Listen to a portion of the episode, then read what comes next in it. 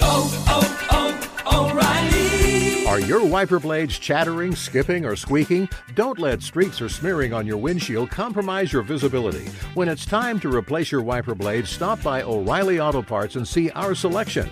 Our professional parts people will even install your new wiper blades while you wait. Stop by O'Reilly Auto Parts today. oh, oh, oh O'Reilly. Auto Parts. Turkey hunting's one of my favorite things.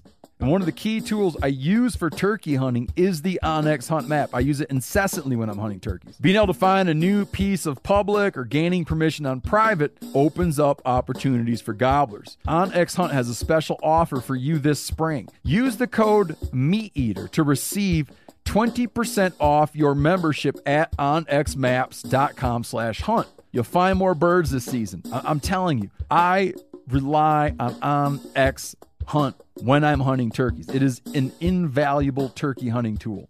Hey, I'm excited to share our newest sponsor here on the MeatEater podcast, which is Poncho Outdoors. The reason I'm excited is I buy their shirts anyways. Dude, they make some good shirts. And they even have an option where if you're like a skinny dude, you can click like the skinny dude thing. It's great. Based in Austin, Texas, Poncho is committed to crafting the world's best outdoor shirts for men. Poncho is only sold on their own website. So head over to ponchooutdoors.com, use code MeatEater for a free hat or t shirt with any purchase of a shirt. Poncho offers free shipping and returns, so you can try them out risk free.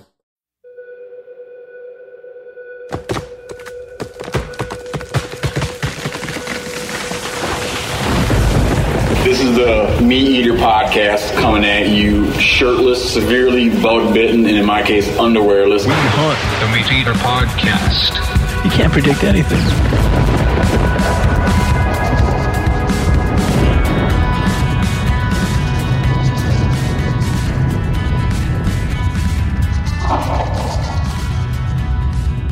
Uh, Janis, you earlier you were researching a product. I was thinking, you know, when you're talking to Ridge Pounder,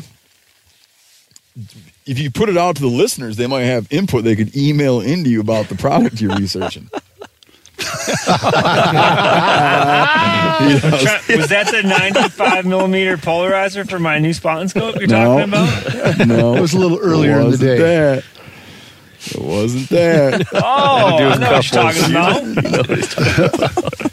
I think that will solicit way too much uh, fanfare. So I think that every Everybody not would have an everyone. opinion. Some people would have adamant opinions about Mm-hmm. it. Some people would be aghast.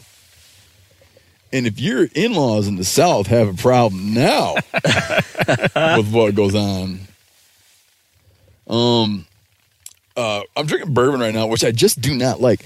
I think that uh, oh, I remember one time I got grounded for a long time. My dad let us go on a canoe trip instead of being grounded which I'm, I still don't fully understand how why he let us do that. But we were grounded for for lying and and then lying some more to to to back to cover up the lie. And then things went downhill from there, and we got grounded. But we are allowed to go on a canoe trip. And I remember sitting and drinking. Uh, I was 15, my brother was 16, and I remember sitting there at the head of the White River, um, drinking. I think it was Canadian Hunter. And since that day, I just have never liked this stuff. Is that even bourbon? That's uh, Canadian whiskey. It's a Any of this stuff, man. blended. Um, yeah, any of this stuff. I like uh, uh, and vodka. This has got to be one of the more boring beginnings to anything I've ever done in my entire life.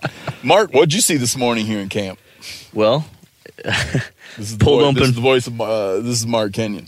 pulled open my tent door, and literally the first thing I saw, not the grass, not the sky, a mama grizzly and cub right in camp. Five feet away from The crew. The very tent we're sitting in. Yeah. yeah. Oh yeah, we're in a tent right now. If you hear like noise, pitter patter noise, that's rain. So if you don't like the sound quality of this show, that means you don't like nature.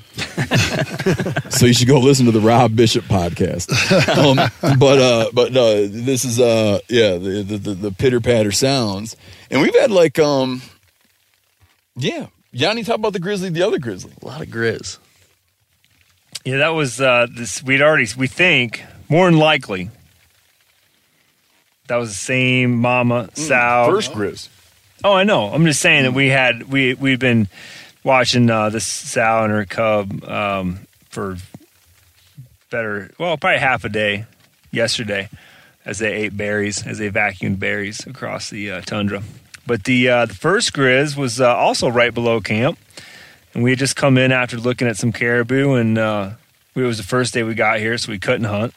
Yeah, We yeah, came- in, in Alaska, generally, I think it's fair to say generally. In Alaska, generally, you cannot hunt on the same day you fly, preventing people from spying a critter from the air and then landing near it and, and, and shooting. You have to let a nighttime pass. And I believe now that um, because they felt like even the day before was giving too much advantage, I believe there are some sheep units now where it's up to like three or four or five days. I'd have to fact check that, but I think there's guys that have to go in and basically scout for five days before they hunt if they want to take a plane in, or you or you can walk in. Really? Mm-hmm. Yeah. And I know that like there, there's some stuff with not even being able to, uh, not being able to scout from the air.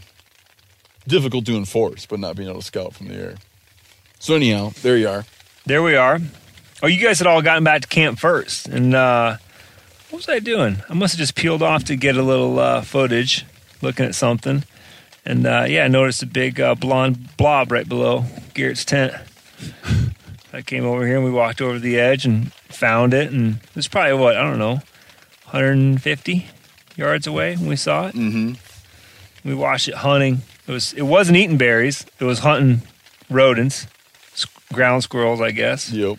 You think it's mostly ground squirrels, or is it like a vole mole type thing they're after? Uh, I mean, they could be, yeah, voles, moles. They could be looking for all manner of things. Something subterranean. Yeah. Because today on the way hike back, we saw some of the diggings, and it looks like they just take two or three quick swipes, dig a hole about a foot deep, and then move on. Yeah, it's amazing how much trouble they'll go through to unearth something so small. Yeah.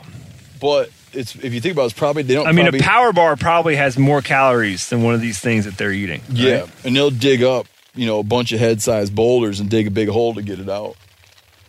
But then, if you looked at how much time he needs, he spends to get that caloric value of blueberries, it's probably still a good deal to dig up. Ground squirrels. Oh, you think he spends more energy sucking up blueberries? I'm saying it's like just to you know watching them eat blueberries as voraciously as they eat blueberries, where it almost seems like they're really mad at the blueberries. Um, that takes time too, right? Yeah. So if you put if you put a couple minutes into a ground squirrel, it might be that you're getting more calories than if you put a couple minutes into eating low quantity blueberries. So there's that grizzly. Then, well, then we had a whole other adventure. You know what? Let's go. We'll take it in somewhat chronological order. I'm gonna like let, let me lay some groundwork. We we talked about this the other day. We're out hunting. Um, we're in a tent out hunting caribou in what is called the 40 mile herd. So there's a river near here, the 40 mile river, and, and there's a caribou herd here called the 40 mile herd. Now, uh, uh, I'm being highly redundant because we've been discussing this every which way on our hunt, but in Alaska, you have uh, about 35 herds of caribou. Um, a herd is defined down to groupings of caribou that have distinctive calving summering grounds. So these herds might overlap in the winter, but they have distinct calving summering grounds. So there's 35 groupings of caribou uh, of varying numbers. The 40 mile herd is comprised of about 50,000 caribou right now. The number fluctuates wildly. So in the 20s, it was down to 6,500 caribou.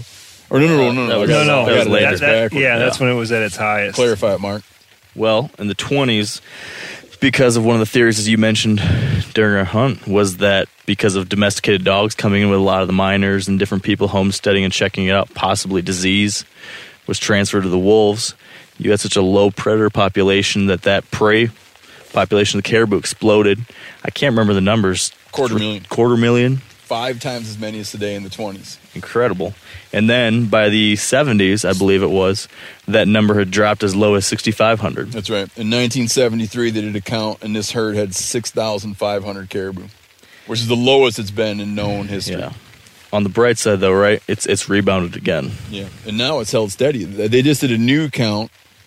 Um, the the figures aren't in yet, and, and these are pretty accurate counts because they're waiting until the they wait until the caribou are bunched up in the summer on feeding grounds, and then they they get heavily pe- pressured by mosquitoes, and it forces them to go into these groupings in like little ideal habitat places, like on snow fields or windswept ridges where you can get away from the bugs, and it gets them grouped up pretty tight. And so they'll fly surveys at those times, and it's like it's not like crazy shit like when you're trying to count wolves or trying to count grizzlies where you're running like models.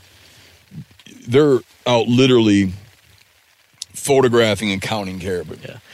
It, it was interesting when I was flying in, my pilot was talking about this process, and he said that for a handful of years now, they've been trying to do this, but it takes such a specific set of circumstances to get the caribou to group up to that degree where you can get that done accurately. That for three or four years they've been trying, now haven't been able to get it. And then, like you said, just this year, finally they did have those circumstances. They got the right conditions, so they'll have some new numbers, which is interesting. Yeah, I think like er, early or there, there's some sort of evidence that suggests that the herd is, seems to have held have stabilized at around fifty thousand. But see, like caribou herds are like you know wildly cyclical, and it's not always understood what's causing them to go up and down. It seems like a a, a valve that they can use to to to the, the, a valve that can be turned is are, are wolves. Yeah. So they did a mortality study up here. I think it was in 2004. They did a mortality study up here, and at the time they had they, they figured at a time they had north of 46,000 caribou, and they had some collaring projects going on. They did a mortality study, and they figured that in a year, if you have a herd of 46, uh, I think it was like an estimate of 46,500 caribou. And in a year, they figure 7,000 are killed by wolves. Around 4,000 are killed by grizzly bears. Around 2,500 are killed by other predators. About a thousand die by accidents, drowning and, and rock slides and all kinds of other things. And, and avalanches are a bitch on caribou. And then about, was, I think they, not about, they know this one exactly. I think it was 800 and some killed by human hunters. Um, and that's a lot of attrition, man. But the herd still grew from there, just from from you know just natural birth. So anyhow, that's where we are hunting the forty mile herd. The the forty mile herd, like in Alaska, they have. We're always talking about different tag types on this show, like different hunting permits where you have, you know, over the counter tags, limited draw tags. Um, where you got to like put your name in a lottery to get awarded a hunting permit governor's tags where like they go to the highest bidder, um, which is a very contentious kind of tag. The kind of tag you hunt when you hunt the forty mile herd is a is a registration permit, and they, they have a they have a mortality cap. There's a certain number of animals they'll allow to be killed, and then they'll end the season. But anyone that comes to hunts needs to register to do the hunt. So we're hunting on registration tags, and um, when this herd right now they're very far removed from any kind of roads but now and then this herd will drift over and get onto the highway near the highway system where people can really get after them and the hunt can end in days because so many people get after them but right now they're very well they have like a moat of uh, they're protected by a vast moat of roadless riverless country like you just can't get in the only way to get in here is an aircraft and you can't hunt using rotary wing aircraft. You can only hunt out of fixed wing aircraft. So you, you can only use fixed wing aircraft to transport for hunting, and so there's very limited places to put a plane down. You know, you can't just go land on a plane like you can a helicopter. So they're pretty well buffered right now. Um, and we flew in. How long was? It? I think last year, um, for context, I think last year when we were here, we flew out on around the fifteenth. We're No, no, back no. in Tok, and the and the quota was filled. Was it? Yeah. Oh, I didn't. Or they were that. saying they were saying that there was one or two or three left, but like it was it was nearing the end. The gal that checked me and said that the one that we killed, that I killed, was probably one of the last ones. Oh, really? Mhm. I didn't. Even, I didn't even catch that. When did the season start? Sometime in August. Yeah, that we're not 100 percent sure on. Huh. So, uh, yeah, flew in uh, using an air carrier. So we we've got our names in. Um, what is it? 2017 now. We we made a plan, like we made a reservation to fly into this area back in 2016. It's like uh, you got to be, you know, early bird gets the worm on, on booking a on, on booking a bush pilot. If you want a good reputable bush pilot, so we made a reservation a long time ago to get flown in to this area and flew in here, landed. You can't hunt on the first day. Went and did a little scout about and shit loads of caribou. Like we're in the herd's moving. But uh, how many how many did we see the first day? Hundreds. Over 100.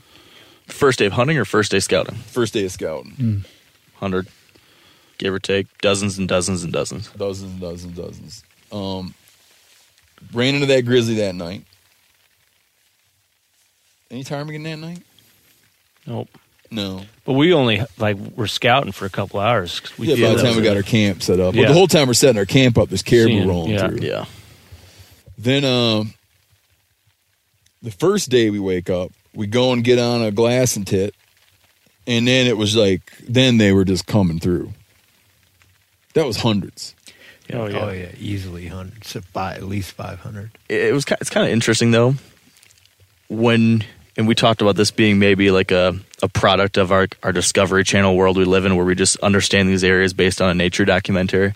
But when i envision coming out here and seeing hundreds or thousands of caribou i imagine this one single large mass like an amoeba of caribou flowing down the hillside.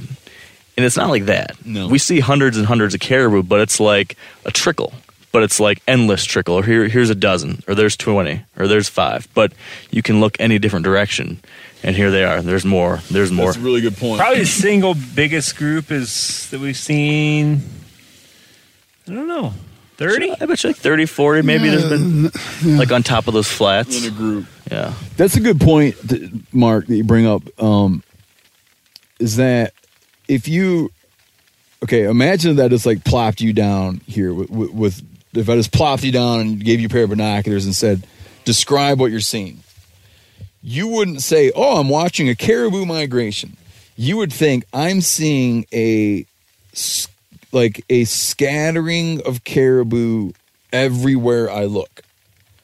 But then a couple hours later, you might be like, and I'm noticing that this scattering of caribou spread out over many miles are sort of kind of moving east. sort of kind of being the key the key words Sort of kind of moving east, except for when they really are hauling ass east. yeah Um, and they move not like in like not like in cardinal directions, but they're so, they're just following contours, hitting like going down ridge lines, up streams, catching little saddles and passes. And I think that the whole moving mass of caribou. So you have fifty thousand caribou on the move, but the front, if you will, like like it's fifty thousand caribou spread over twenty a twenty mile width yeah that's what my pilot had told me moving in an easterly direction. And you're somewhere in that 20 miles. And when you're on a good tit, you're looking at, let's say, three miles, a three mile width or two mile width. And they have this way of like kind of following each other, but it changes not just throughout, it changes day to day and also throughout the day, where you'll see a band come through. And then a while later, a band that isn't related to that band will follow their exact line. And you realize that you're witnessing in, like, from your glassing tit, you're picking out that there's sort of, like, today, for instance, we had, remember the caribou we were calling Ridge Runner? yes hmm. I don't know why. we call all caribou Fabio because the males are getting their winter pelage and they get a big long white flowing mane. But uh, there's that line, okay, going down the ridge, crossing the river, and then coming up by by Nipple Peak. Mm-hmm. Then there's like the line of going up that creek all the way to its head and crossing by gut pile number one. Yes. Then there's a line of coming across the high mesa by the by the by the terraced plateau. And then peeling off and going down through the um spruce. Then there's sort of a line that comes off the terraced mesa and just comes right down through gut pile one. hmm I love the vocabulary we've already developed to describe our entire setting. You have to have it, man. Yeah. Huh? There, there's certain themes that come up, anatomical parts. That's pretty consistent. Every hunting place that yeah, anatomical parts. Generally female. No, No. no, definitely not. If you have As a the- picture like a Scro Mountain, It's like it's just- if you show Phallic it to me- Peak. and just and you know what? There, I kind of resent that because when I say nipple butte, Thinking male nipple. yeah, what were you thinking? Female nipple. Not me, man. Just equal because of the size opportunity. of it. Yeah. Nothing nothing sexual. No, you're no, you're yeah. I think that like ships, people tend to name yeah. There's like a a, a Something name that you're endeared to, yeah. yeah. And some Yeah, have there's a lot more uh, Maggie's nipples on the maps than there are Fred's nipples. That's true. Now you know by our fish shack. Um, oh, never mind. I can say this. Never mind. I want to make another point though about the migration too, because sometimes you think like, man, they are really going every single direction, but like you said, it's like 20 miles wide, maybe it's 40 miles long, who knows? And within the just your little, uh, you know, zone that you can see, they could be going north for a little while, but be end up still like eventually over the course of three days, they've still moved east. Mm-hmm. Yeah. You might have even seen them going west for a little bit. Through the whole time you saw them, they were going west. But again, over the course of three days, they eventually ended up farther east than they were at the beginning of the three days. Does that make sense? Yeah, yeah, they're Like, just following a contour. Because you just like you're like these things are going every direction, but in the course of three days, they were they're like going the direction they're supposed to be going. Yeah, I think that if you took any caribou and marked them at at when we get up on our glass knob, and then you mark that caribou, any caribou we see, you marked his location, and then remarked it eight hours later, that new mark would be in some way east. Over the course of eight hours, he would have moved eastward by whatever route. And then they get disturbed, and then they do weird stuff. Then they'll, they'll get disturbed and go back direction they came from. Something I got I got to have you clarify because I thought it was really cool on the on the terms of migration is like when Mark got his caribou, you made the comment that this caribou more than likely had never been in that area before, and it, we're the same. Like a lot of a lot of the area we're hiking on and hunting on, there's a good chance there hasn't been you know humans. I mean there there could be, but yeah, like there's like there's a lot of little places you could walk to be reasonable that like pretty reasonable that you could be like, "Ah, I bet you no guy's ever stepped Yeah. right here before. It's But not, you- that's not unreasonable. Yeah. On the same note, though, how that all these caribou, they're not like this is not their area. They're just passing through. So it's Yeah. like you're they're seeing the country for the first time to some extent, and you're seeing them in that that space for the first time. Which is crazy that they're just passing through, but they still have all these trails just beaten down Yeah. into the mountain. When you're you know? flying over, you can't believe the trails. like thousands of years of caribou walk in the Yeah, pretty same cool. path. yeah, you know? and it's like uh, you know, it's pretty fragile ground. Everything is extremely slow gro- going, so you can have. You know, it's probably possible that you can have a hundred caribou come stamping down something, and then a year later see I mean, it's a it's a fragile landscape, Yeah. man. Yeah. A year later, it would be that that vegetation hasn't recuperated. Yeah. Now you do that down in southeast, and the the rainforest right just back. eats it back up. Yeah. But here, it's like if you you know you walking on mosses and lichens, and they just cut trails everywhere. And yeah, it's not like a a trail that's being used every day. But yeah, yeah. To to the to to Dirt's point, which is a point I was making, is that an interesting thing about caribou, and some caribou migrate a thousand miles. You know, um, these ones don't. They don't migrate nearly that far. But it's reasonable that not just reasonable, probable that when you're watching caribou, you, you're very likely seeing them pass through a place for the first time in their life. Yeah. especially if it's not like a particularly old animal, because they take these routes. These routes vary. Like, like for instance, a couple years ago, this much of this herd, and again, you can't always say like the herd because then some will peel off and do their own thing and not stay with the main grouping. But a couple years ago, this group wound up going into Yukon territory and wintering in Yukon territory.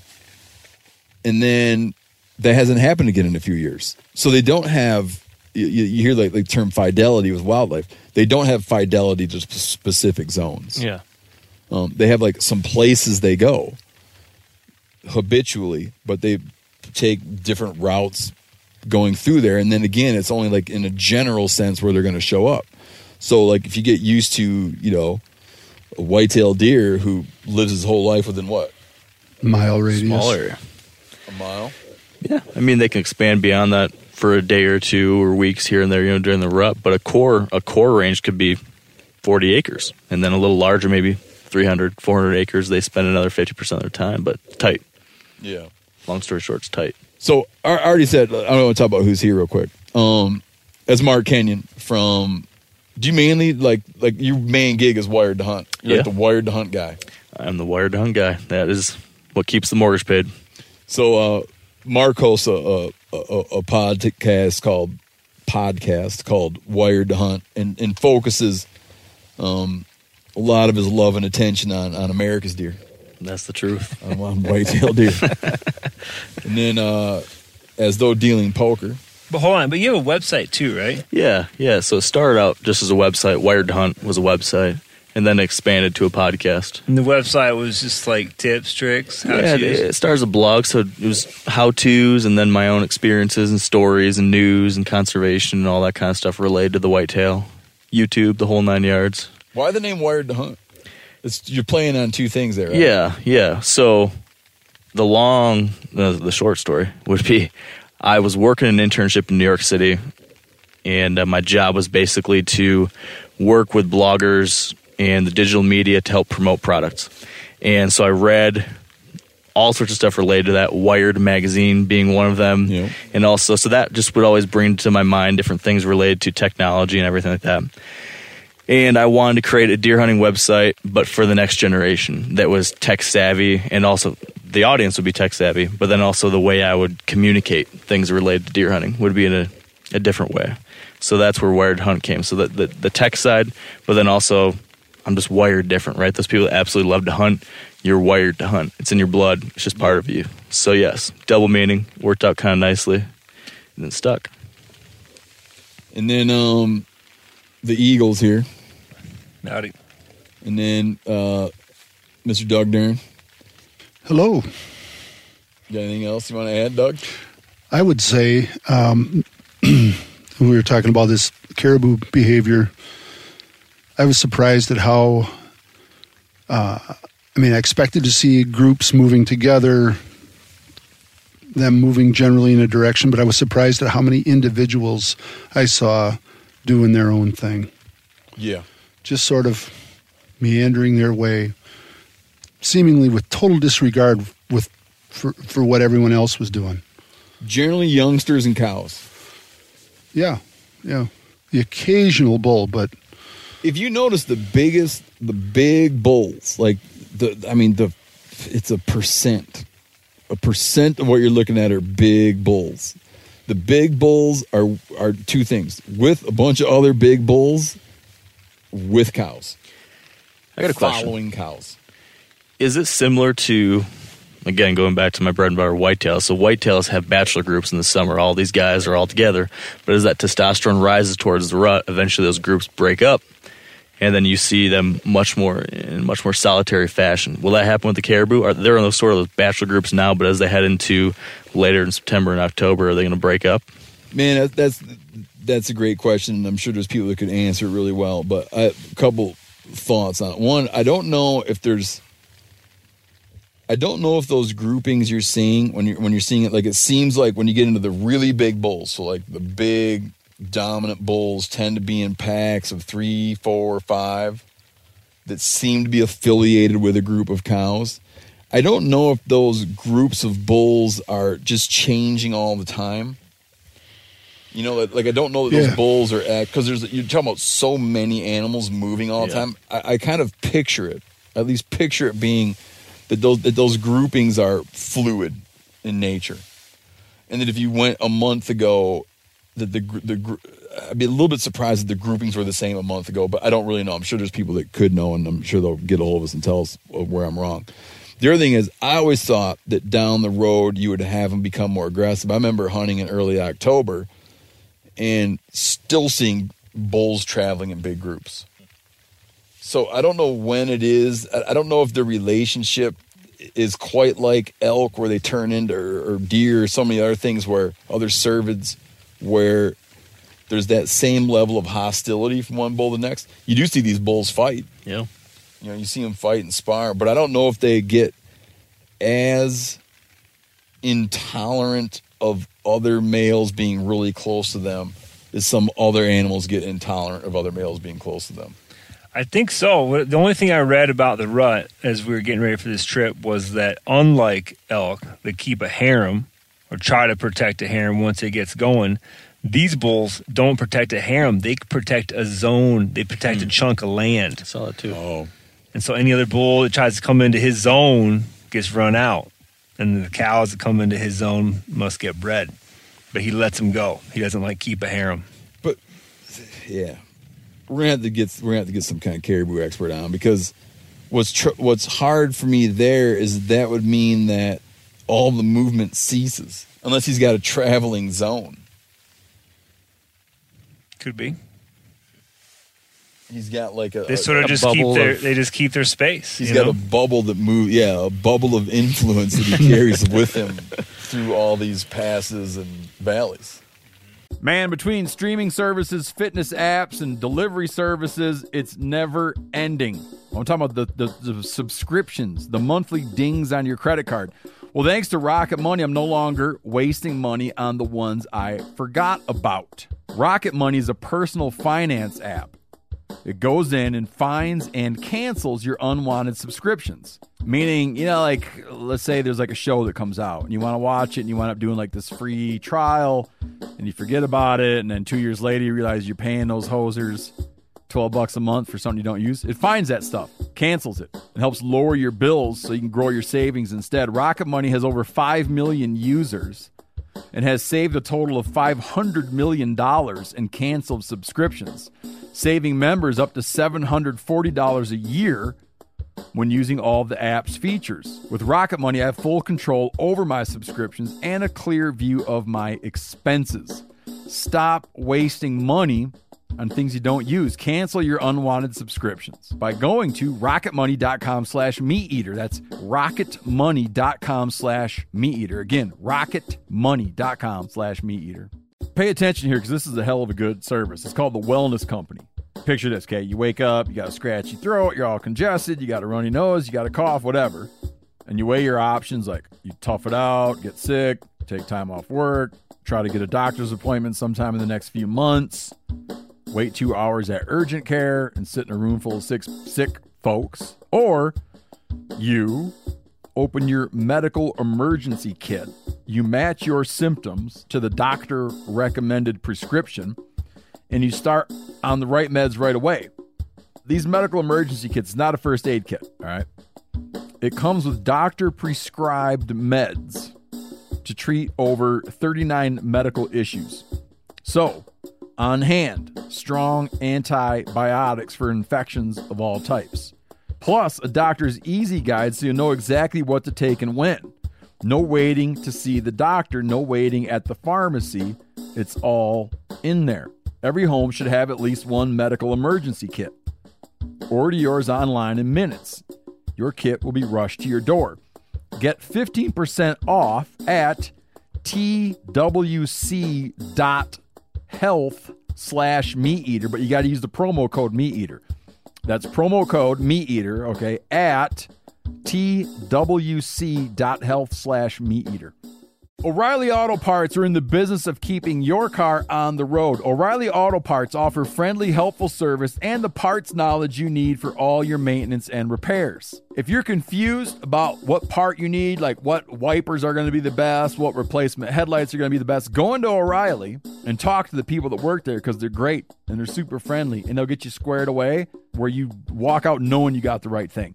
They've got thousands of parts and accessories in stock, either in store or online, so you never have to worry if you're in a jam.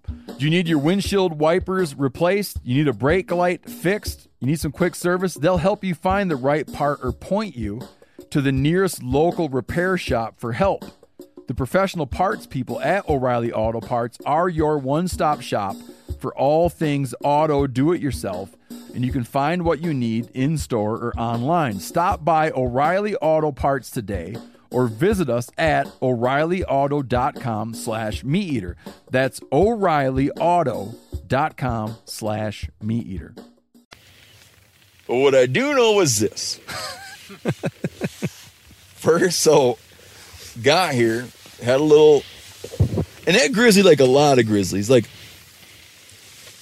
you know, you kind of get as close as, as, as you get as close as is responsible because you like to observe them.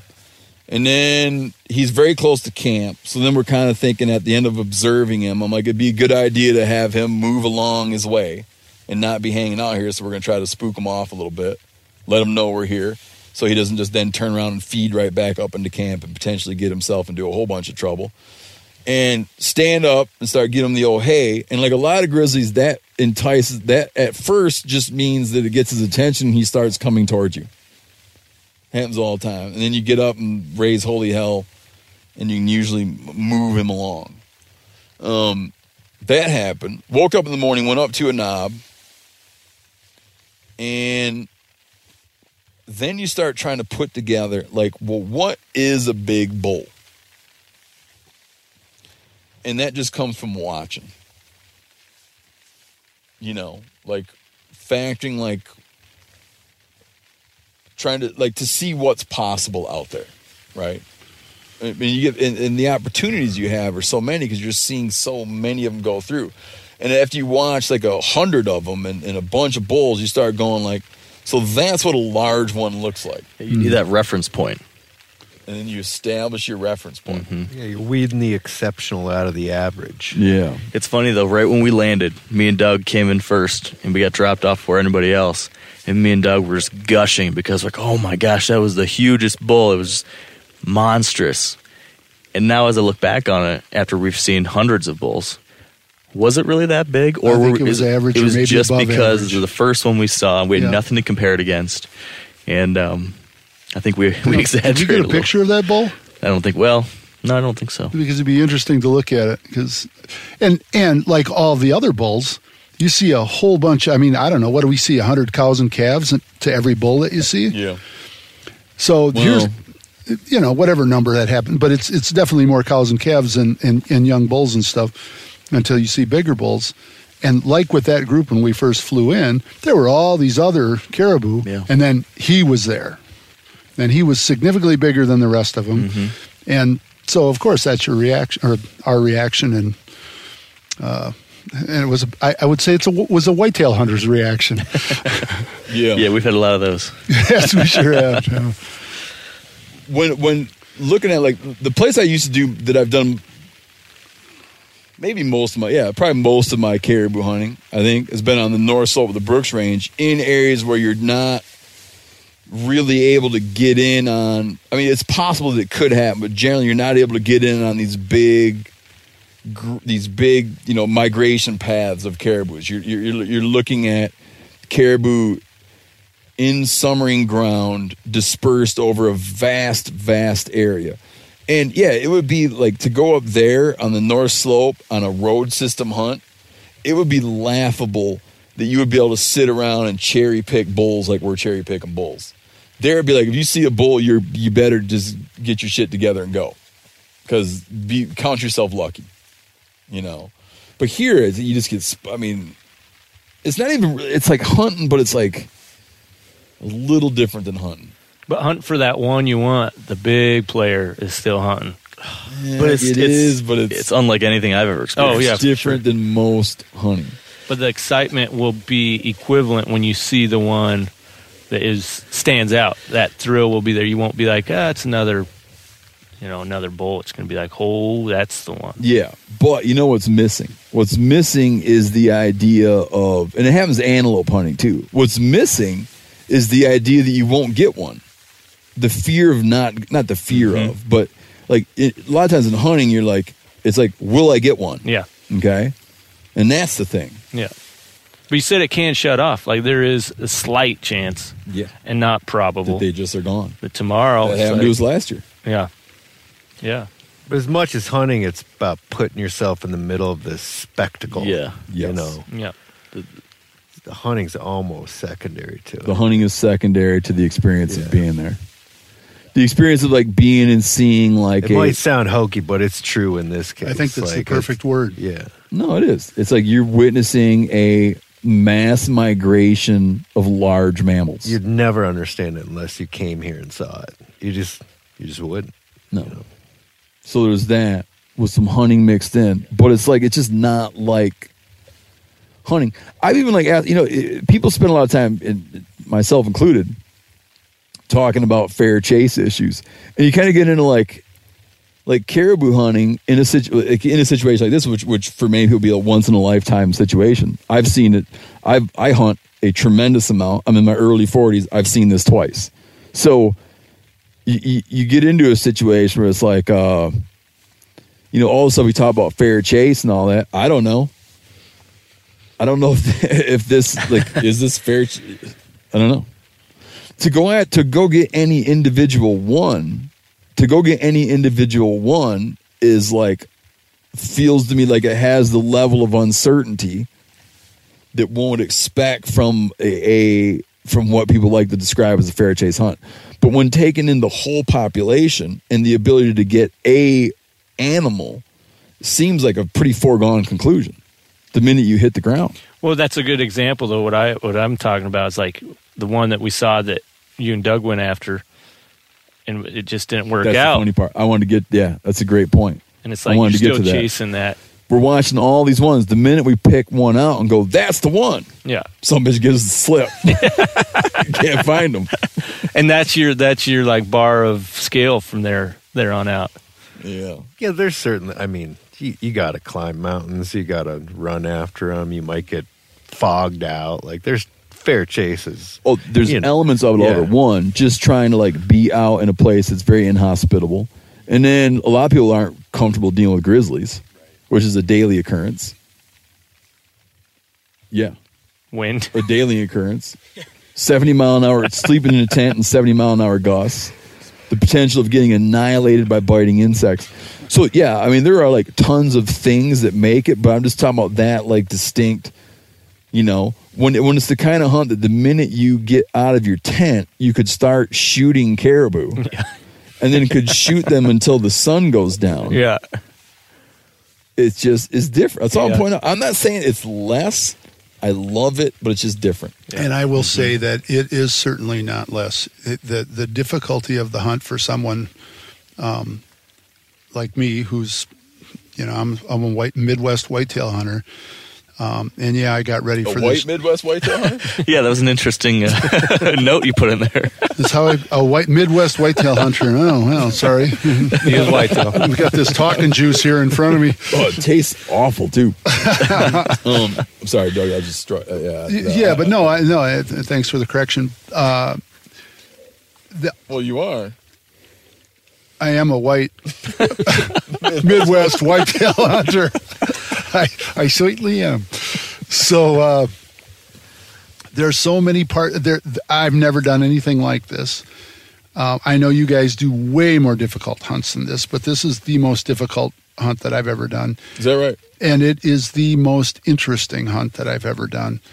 But when it came down to the moments, the deci- the decision that we went after the first one, Yeah, talk about that because I want. Uh, I'm and sticking to my chronology. Talk about talk about that we finally find one, and then you can't. Then you turn out that you can't get them. and uh, that and that caribou was exceptional based on what I had seen in the first four hours of hunting.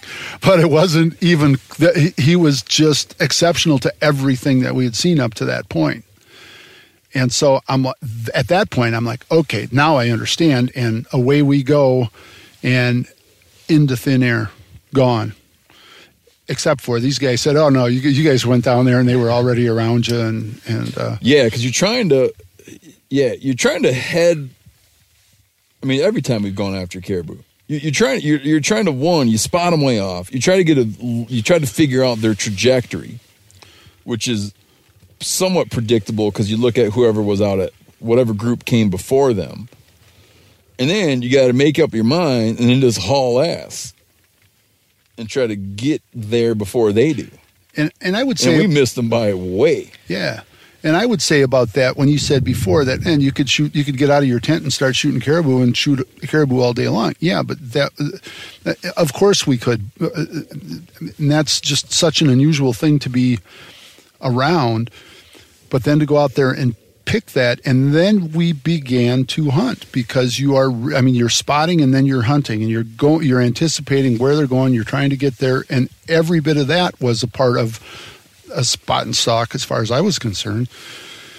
And, you know, we were disappointed and uh, we didn't didn't find that animal and we took kind of a loop and we're coming back and here come a, here come a bunch of uh, uh, younger caribou and amongst them were a couple of bulls and one was a really nice bull and he closed within 75 or 80 yards of us and they're some of them run run away some of them run in a circle away from you and then they come back because they're sort of curious about you or they don't understand what you are but they're definitely alerted to you and uh, yeah, most of them have no human experience. They j- it just doesn't click. They don't see you and go like, "Oh shit, run, run, run!" and so this which was an extremely suitable bull um, came within 75 yards of us and gave us a show of uh, Fabio-ness. Fabio-ness, of defiance, of interest, of Spectacularness. I am. I- it- the animal was spectacular, and I never picked my rifle up. I was so caught up in the, the whole thing, and I asked you a couple times, "What do you think?" And you said, "That's a heck of a." You may have said, "That's a hell of a. Uh, that's a dandy. That's a." Dead gurn of a. I mean, you said several times, and you know, you can shoot that one, and I, and, or yeah, I um, totally understand if you did, and I, I just I pointed out too that it wasn't the one we were looking at. that's for. the other part of it. I had that exceptional one to to compare it to, and I just got um, completely caught up in the moment of watching all that happening, and if and I realize now, or I realize in retrospect, that I knew that it could happen again. I knew that it would happen again. I would have been surprised after that it would happen again. So I enjoyed that, and I didn't regret not shooting that caribou. Yeah. I think it was part of it was that he just wasn't the one we went after. And then it felt like um like an unearned thing. I, I don't know what it was. I couldn't I, I couldn't put my finger on it at the time and I can't put my finger on it now. it was I- that was my first encounter like that and it was just that was enough and he wasn't and you said to me a couple times he's with that look that's he's he's not like the one that we were we went after that's not the one we went after And when you're seeing so many of them, you kind of want it to be the one you're going after. Yeah. Yeah, not just rather per than one that just boom shows up. Yeah. you know. But that's see, that's where it is. Like that's the thing that always trips me up is how much sort of mental masturbation is going on. I think there's a lot. a lot of mental masturbation that's very difficult to explain.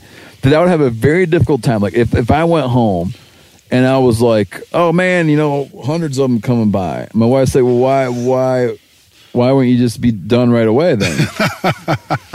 I'd have to be like, "Wow," you know," and it a would start mental to someone else, like an outside perspective. You'd never really get to where they were satisfied. Right. Mm-hmm. I mean, you could shoot one opening morning and still enjoy the spectacle for three days. You never got introduced, Brody. We quit the introductions. Yeah, well, Brody Brody Henderson. Happy to be here with, witnessing the spectacle. Mm-hmm. Does a little gu- fishing guiding and, and works with us. Guiding season's all done. Yeah. Yep. Thank God.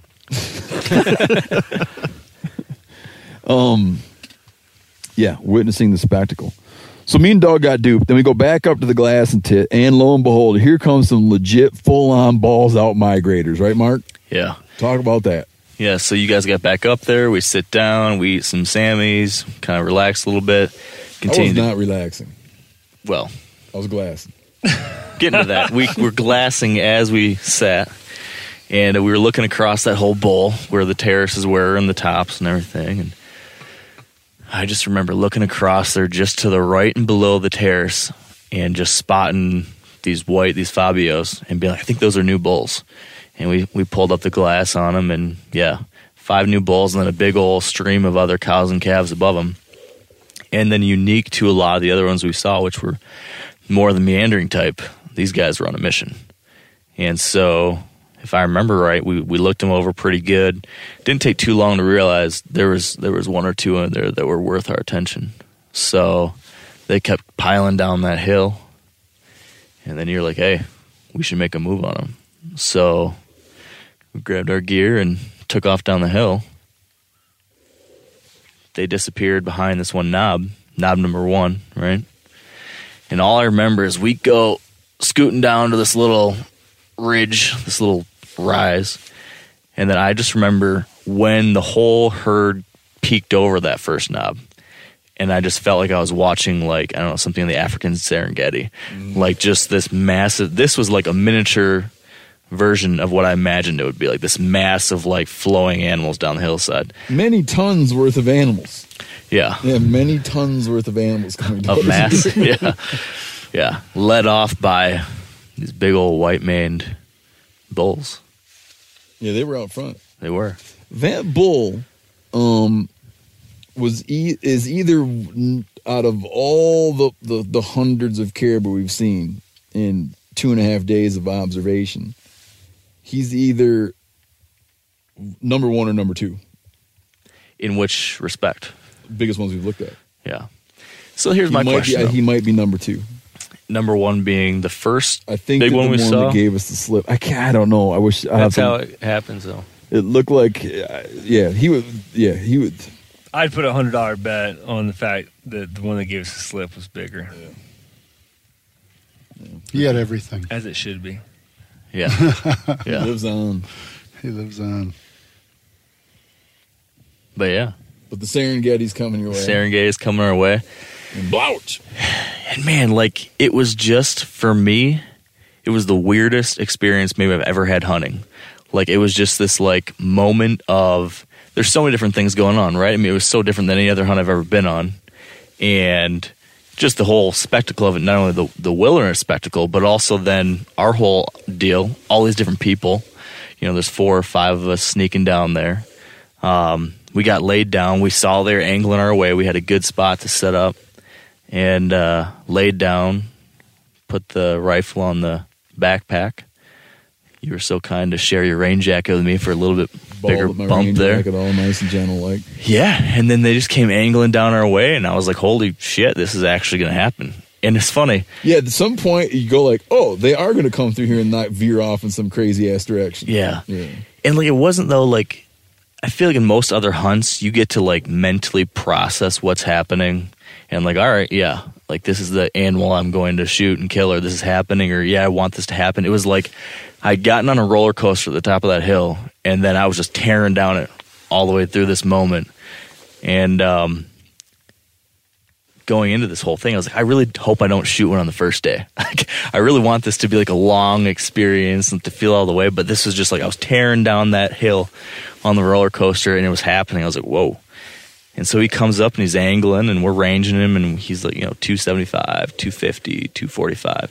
I just remember like 235 somewhere around was the last range I got. And, and then, like you said, blow or blouch or whatever it is you like to say. It's laughing. It's Blouch. But yeah, it was funny because there's him and another couple, and they were kind of stacked coming in and out, and they were just moving. They were on the move. yeah. So I tried to find a moment when the other ones weren't behind him and let him have it, and fortunately was able to get the job done. But see, here's the thing about the see, you kind of bum me out now about the first day thing. You don't know what's like. I've seen plenty of times, and all of a sudden, just what is it right now outside? Oh yeah, I'm not. I'm not. I'm not disappointed in see- any You couldn't see 50 yards because Yeah. the fog. It's like there are so many things that screw you. Oh yeah. It's just like, it's like it's clear. That's a big bowl. Oh, I'm glad we did what we did. I'm glad it happened. Because Absolutely. It might be that you wake up tomorrow and it's fog, and then it's fog, and then it's fog the next day, and nothing ever happens. Yeah. It's like you have to just pick your moments. yeah, it was. But it- in that scenario, when you've been for whatever, at that point we've been out in the field for six, eight hours. Yeah. Well, maybe more, 12 counting the day before.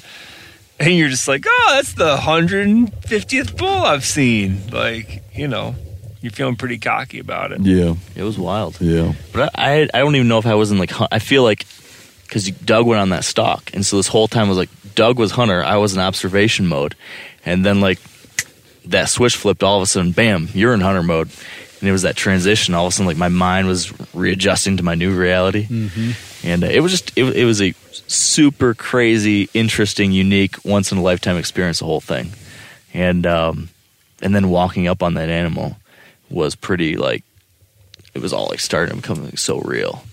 Like that was an incredible animal. Just just it was all so different, wild. Yeah, and for me too, from sitting the distance that I was, watching this unfold, and I've seen other people shoot whitetails from a distance, but it wasn't any uh, it, it's completely unique experience watching this happen, unfold in front of me, and I thought it was a completely different uh, distance. Yeah. It seemed like they were closing, closing, closing. Boy, he's going to let him get really close. And then we got down there and went, holy man, he shot this thing at 235 yards. Yeah, in these areas, uh, distance becomes very difficult. Perspective and understand, scale yeah. is just things are farther away than you think they are. They're closer than you think they are. Yeah. You start walking towards something that seems a million miles away, and in fact, it's not. yeah, Yeah, we've talked about that. yeah. Those Um, then we butchered it out, and and just as we're we wanted to hunt some more. We wanted to go back up to our glassing tit, and butchered it out. And I was, cause of grizzlies, I was like, let's move um, the meat away from the guts because when a bear comes in, they just go and eat the anything's going to come and just eat the soft tissue first because you can just gulp it down because they don't know. As far as they know, a bigger bear is going to come and steal the whole damn thing from them. So when they swoop in, they just want to like you know you get what you can get and then work on the other stuff later.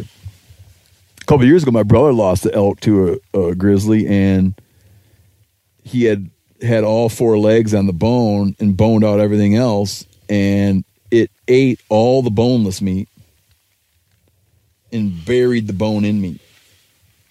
So they hmm. do know like what they can gobble up quick and what takes time and, and and and like think about that. So we move the meat, I don't know, not even 175 yards away, yeah, not not all just to that give a little buffer. And we knew we were going to be sitting there staring right at it. And we get back up to the tit, and here, here comes the grizz. I mean, it was just like, Yeah, didn't take time to too let the grizz out. Hauling.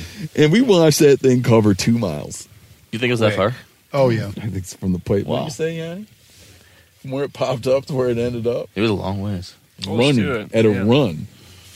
And I'm like, the wind wasn't right, but I'm watching this thing. I'm like, after a while, me and Dirt almost made a bet. I couldn't decide. I'm like, it's unmis- it's undeniable this bear is is jogging with its nose in the air, is jogging over an incredible distance toward this gut pile. But the wind was wrong. So I'm like, how would it be aware of it when the wind is what it's doing? And then it turns out that just for some inexplicable reason, it was running all that way toward us because it finally gets within like easy striking distance of that gut pile, stops dead ass cold, and spends the next hour eating blueberries. Well, it stopped cold. just when it- slightly upwind of it. like it was in kind of some rocky, sparse vegetation. There's as soon as it hit that, That berry that buffer. lush stuff, bam. Yeah, because she was traveling across just open, you know, just rock and moss, really. And then yeah, and I think she had her nose near like she, she might smell. I don't know if they got an ability to smell good concentrations of blueberries, but she's just traveling through the shitty ground. That little cub bouncing along behind her. He stopped and wrestled with a caribou antler for a while. Yeah. At one point, he like barrel rolled down the hillside Yeah, for a while. somersaults, That's fought a pretty cool. caribou antler. and she winds up getting down to the blueberries and just sets to eating. And then kind of paralleled us when we got our meat and headed back, kind of paralleled us the whole way, then was staying in our camp this morning. Never got Right to the the shine. carcass. And See how I passed brought that within- shit full circle? Nice.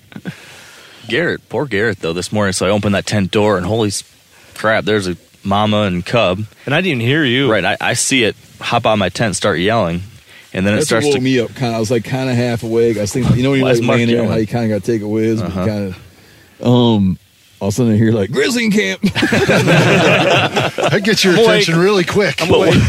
and then so I yell, and then she kind of speeds up a little bit and goes over the hill, and I'm like, all right, we're all good. My And tent's all of a on the other side of the I hill. hear Garrett start yelling. I'm like, oh shit, he's right there. She But was Garrett was just calmly out there waving his arms. I was brushing my teeth. I was like, well, if the yelling doesn't do it, How that's far all I away got. was she? Throw this toothbrush Yeah. at her. 30 yards 30 probably. yards. and she stood up when i first when we first like she saw me Stood up all Yeah. the way. i was not aggressively but i think like trying to figure out what was That's a going on sight. and then uh Janis and chris in the tent that she had passed you know very recently prior started yelling she kind of took off but there was a moment there where i was like well we'll see what happens. yeah, you just don't know what the Well- response yeah is going to be. and you can't i mean i knew like if if she was threatened i didn't have anything that was gonna prevent her from I don't doing what think- she wanted to do with me Some years ago, we had a grizzly coming toward our camp, and Yanni was there. We were shooting rocks in front of it, like full on shooting rock, trying to stop it. We tried a lot of stuff before that, but then eventually we are resorting to like shoot, and it still keeps coming. You still know what their Yeah. attitude's going to be like, man.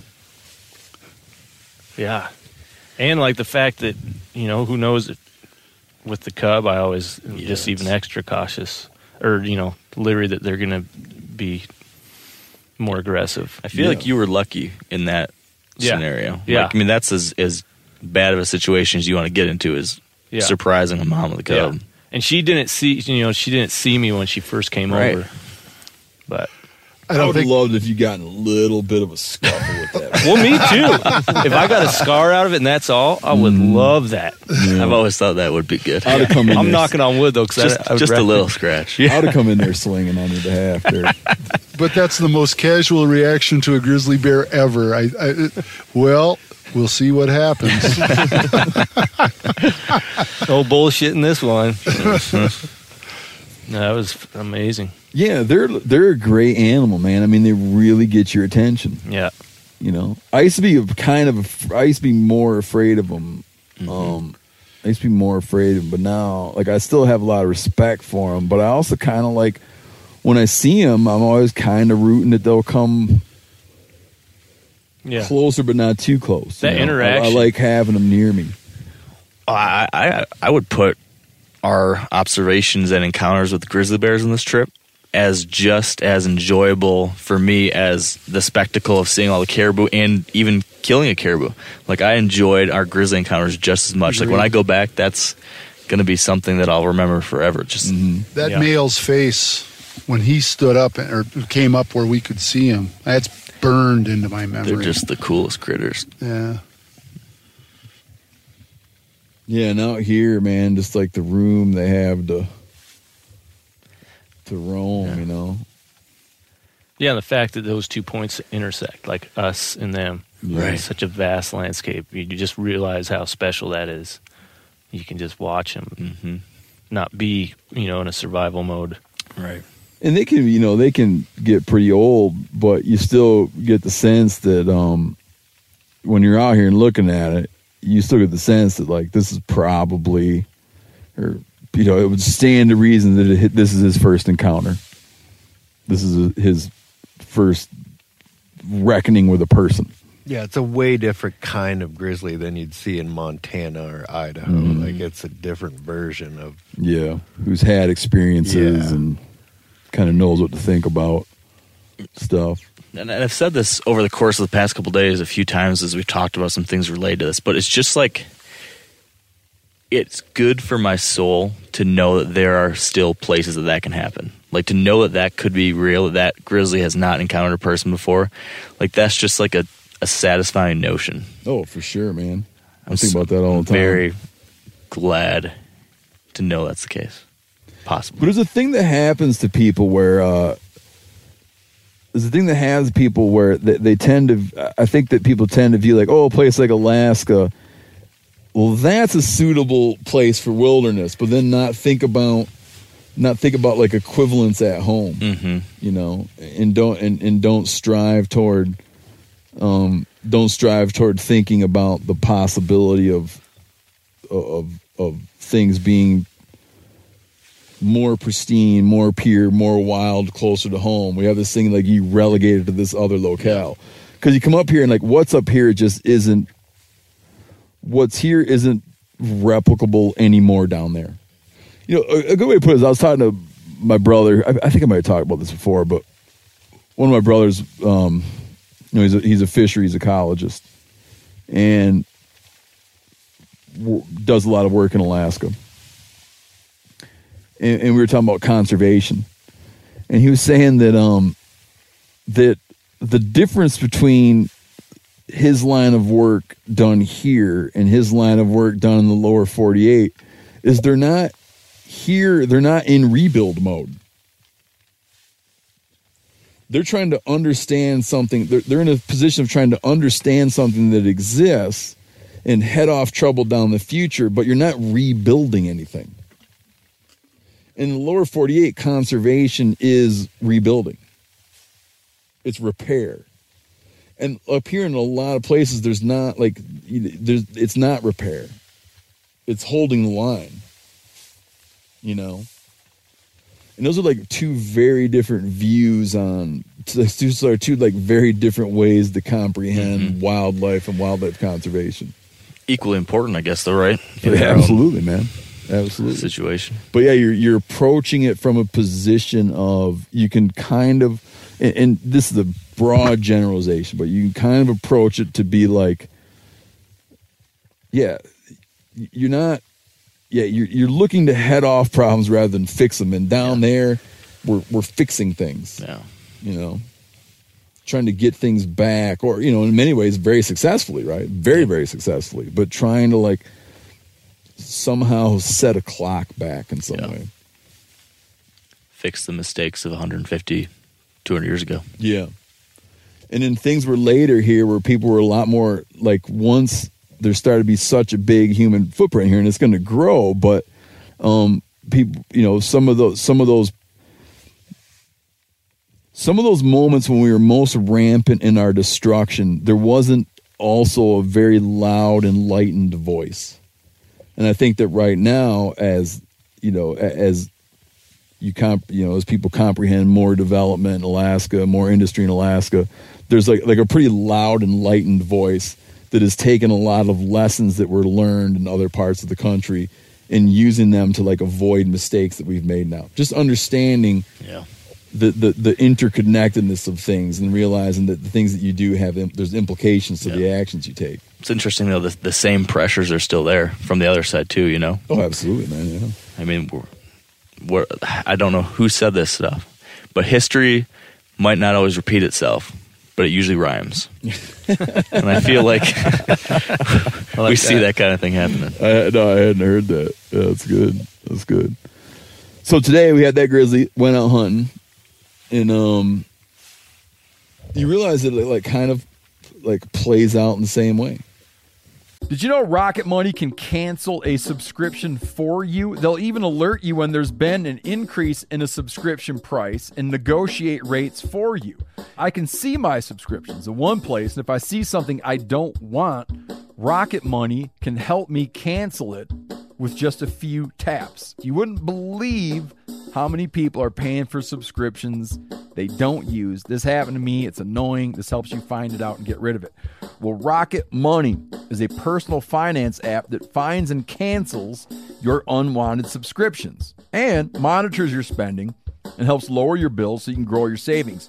Rocket Money has over 5 million users and has saved a total of $500 million in canceled subscriptions, saving members up to $740 a year when using all of the app's features. Stop wasting money on things you don't use. Cancel your unwanted subscriptions by going to rocketmoney.com slash meateater. That's rocketmoney.com slash meateater. rocketmoney.com slash meat eater. Pay attention here because this is a hell of a good service. It's called the Wellness Company. Picture this, okay? You wake up, you got a scratchy throat, you're all congested, you got a runny nose, you got a cough, whatever. And you weigh your options like you tough it out, get sick, take time off work, try to get a doctor's appointment sometime in the next few months, wait two hours at urgent care and sit in a room full of six sick folks, or you open your medical emergency kit. You match your symptoms to the doctor recommended prescription and you start on the right meds right away. These medical emergency kits, not a first aid kit, all right? It comes with doctor prescribed meds to treat over 39 medical issues. So, on hand, strong antibiotics for infections of all types. Plus, a doctor's easy guide so you know exactly what to take and when. No waiting to see the doctor, no waiting at the pharmacy. It's all in there. Every home should have at least one medical emergency kit. Order yours online in minutes. Your kit will be rushed to your door. Get 15% off at twc.health slash meat eater, but you got to use the promo code meat eater. That's promo code meat eater, okay, at twc.health slash meat eater. O'Reilly Auto Parts are in the business of keeping your car on the road. O'Reilly Auto Parts offer friendly, helpful service and the parts knowledge you need for all your maintenance and repairs. If you're confused about what part you need, like what wipers are going to be the best, what replacement headlights are going to be the best, go into O'Reilly and talk to the people that work there because they're great and they're super friendly and they'll get you squared away where you walk out knowing you got the right thing. They've got thousands of parts and accessories in stock, either in store or online, so you never have to worry if you're in a jam. Do you need your windshield wipers replaced? You need a brake light fixed? You need some quick service? They'll help you find the right part or point you to the nearest local repair shop for help. The professional parts people at O'Reilly Auto Parts are your one stop shop for all things auto do it yourself and you can find what you need in store or online. Stop by O'Reilly Auto Parts today or visit us at o'reillyauto.com slash meat eater. That's o'reillyauto.com slash meat eater. Watched and watched and watched. Watched and watched and watched. Finally, some big bulls came rolling through. And then and Doug leapt into action, sprang into action. It might be worth noting his close call earlier, where he really wanted that one bull, Doug. I just right? like that whole scene there. We're on that side hill. He's coming up the hill. I'm looking at him. That's a nice bull. I've been walking. I've been walking. I think I, I, think I, For 15 minutes, he I sat there like, where, like, I like where he's headed. he's headed He up the hill. it'd be a downhill hike Well, back Steve to had camp. al- already told you that morning he was thinking about going on, quote, a mega hike. and Doug didn't like the sound of that. Well, I, I didn't want to talk you out of that bulldog, but I was trying to like buy by not paying it a whole lot of attention attention and scanning the distant horizon. I was trying to convey to you that I felt that we hadn't yet arrived. Steve went and sat like 30 yards away. He just, just I kept looking at the at the something three miles away But on Doug the other keeps side. nudging me. He's talking like, "Look at about this these one. bulls Look that you one." can't see over there. Yeah, I'm gonna, I was like acting like that bull wasn't. I mean, no disrespect to that bull. I was trying to pretend that he wasn't there in an effort to influence your thinking. And then it was funny. Doug looks at me. He's like, "Hey, uh, I'm going to go over to Steve and and tell him that I think that I, you know, maybe I want to take this bull. It's a good situation. And if Steve wants to go over there, he can he can just go, and I'll hang out here and watch see what this one does." So Doug goes walking over there, sits next to Steve, and he says it, and you're just kind of like, "Well, look at these over here." But he also said, "I appreciate that you're willing to let me of the walk over there, and you'll stay here, and I don't want." I I mean, let's you know, let's face it. I'm the old guy of the group, and I'm. Uh, uh, I'd like to say that I'm like the old the old bull. I'm the last one always. Um, you know, hanging. Back. I'm not hanging back. I'm just slow. That's the long and the short of it. And I don't want to influence. I don't want that to necessarily influences uh, someone else not doing what they want to do. And uh, and I would have been perfectly content to wa- to sit there and watch that bull and not necessarily shoot him, but to watch you go all the way around there, thinking it's just like would be the world's biggest mooch for you to go all the way around there and and uh, maybe they'd bump and come that way. but I come my way. but I also appreciate the fact that one, you appreciate said I appreciate that, that and if that time comes, I'll I'll let you know. But um, I don't think you want to shoot that bull. And I was pretty sure I wanted to shoot that bull, but uh, But you just never know what's coming over well, that that's right. ridge And, line. and so, man. you know, how about if we go over here? And so we did, and you know, and, and it turned out to be a fantastic, uh, fantastic afternoon. That was I think it's something we should cover because there's this weird conundrum. We keep saying like, "Oh, it's a nice bull. That's a nicer bull." Like they're all nice. Yeah. Oh yeah. They're all Oh, nice. Yeah, of course. I feel like yeah. I feel But I we've been think you said it. that. You said it pretty good when you said we just hadn't arrived yet.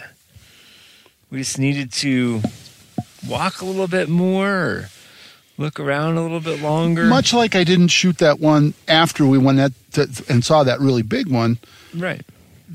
and and it wasn't. I- I mean, everything that went through my mind when I saw that that other one came and was near us. That I just, I just wasn't.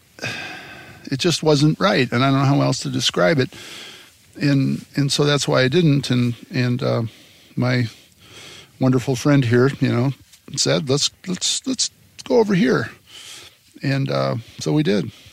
I know. I know what you're getting at, Yanni, because We like have this weird luxury to like play this That's what it game that you're Yes. talking about, this mental masturbation. We're like, Yeah. if we were really hungry, we wouldn't be doing any of this bullshit. But I know, but We'd here's the thing. like That- we'd be in, bang, bang, bang, and be done.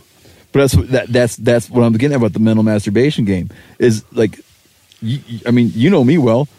I like meat and antlers, meat more than antlers. But in this case, you get to have both. Yes. Yes, I read a quote the other day. Um, but you also like to have the I mountain hunt elk for between meat, and I really like the taste meat. six points. But I do it feel again. like I just I just read a quote where guys. I really you know I hunt. Um, let me say I hunt elk for meat, and I've really developed a taste for six points. That's right. but yeah, it's like, yeah, uh, the main thing I'm after, like if, like uh, you know, I've talked about this before. If you, if I had a dead caribou laying there, any of the caribou we've seen, anyone at all, and I had a dead caribou laying there, and and, and God came down and said, uh, you gotta, you can take the rack or the meat. I, I, I wouldn't even think about it, right. right? I'm gonna take the meat. But here, that's what I'm saying. Part of the thing is there's so many of them and you're trying to to to, to milk out the experience. And I do like to have antlers around a lot. Um, I really just like that, and like to look at them and think about them and hold them and talk about them and all kinds of stuff. That here you can be like, okay, um, barring some dramatic weather change, which I'm watching for, and, and I'm and I'm willing to alter my plans accordingly. Barring that, in this moment, I'm gonna look for the biggest damn caribou I can find. I got a theoretical question. As as an observer, as a cine, cinematographer, photographer, to clarify this to me, 'cause I- I'm not pulling the trigger, even though I'd love to, in a different you know circumstance. hint hint. No, no, I I would prefer the photography's the Crew meat Hunt for me. 2018. but um, say like we were in a situation where you guys hadn't had an intended hunt on a specific animal. We pop over a ridge, and the the one is just like a hand me that you haven't done anything specific to hunt that that caribou bull, but it is the one.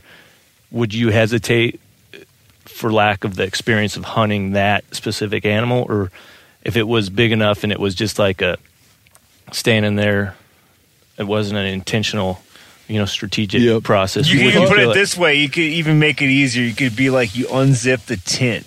Yeah. And just there he is in camp, and he like won't leave. And he's he's you think about it. You think about it. Yeah, you get the un- camera guys. He's still standing around. Like Yeah. some dude's like making coffee. Still Yeah. standing around. Yeah, It's like it he's depends on my ability. To, it depends on how good I am at mental masturbation. How good I am at playing with my own mind. Well, I'd, I'd ask all of you guys. like, because I would I would say I would say that it wouldn't be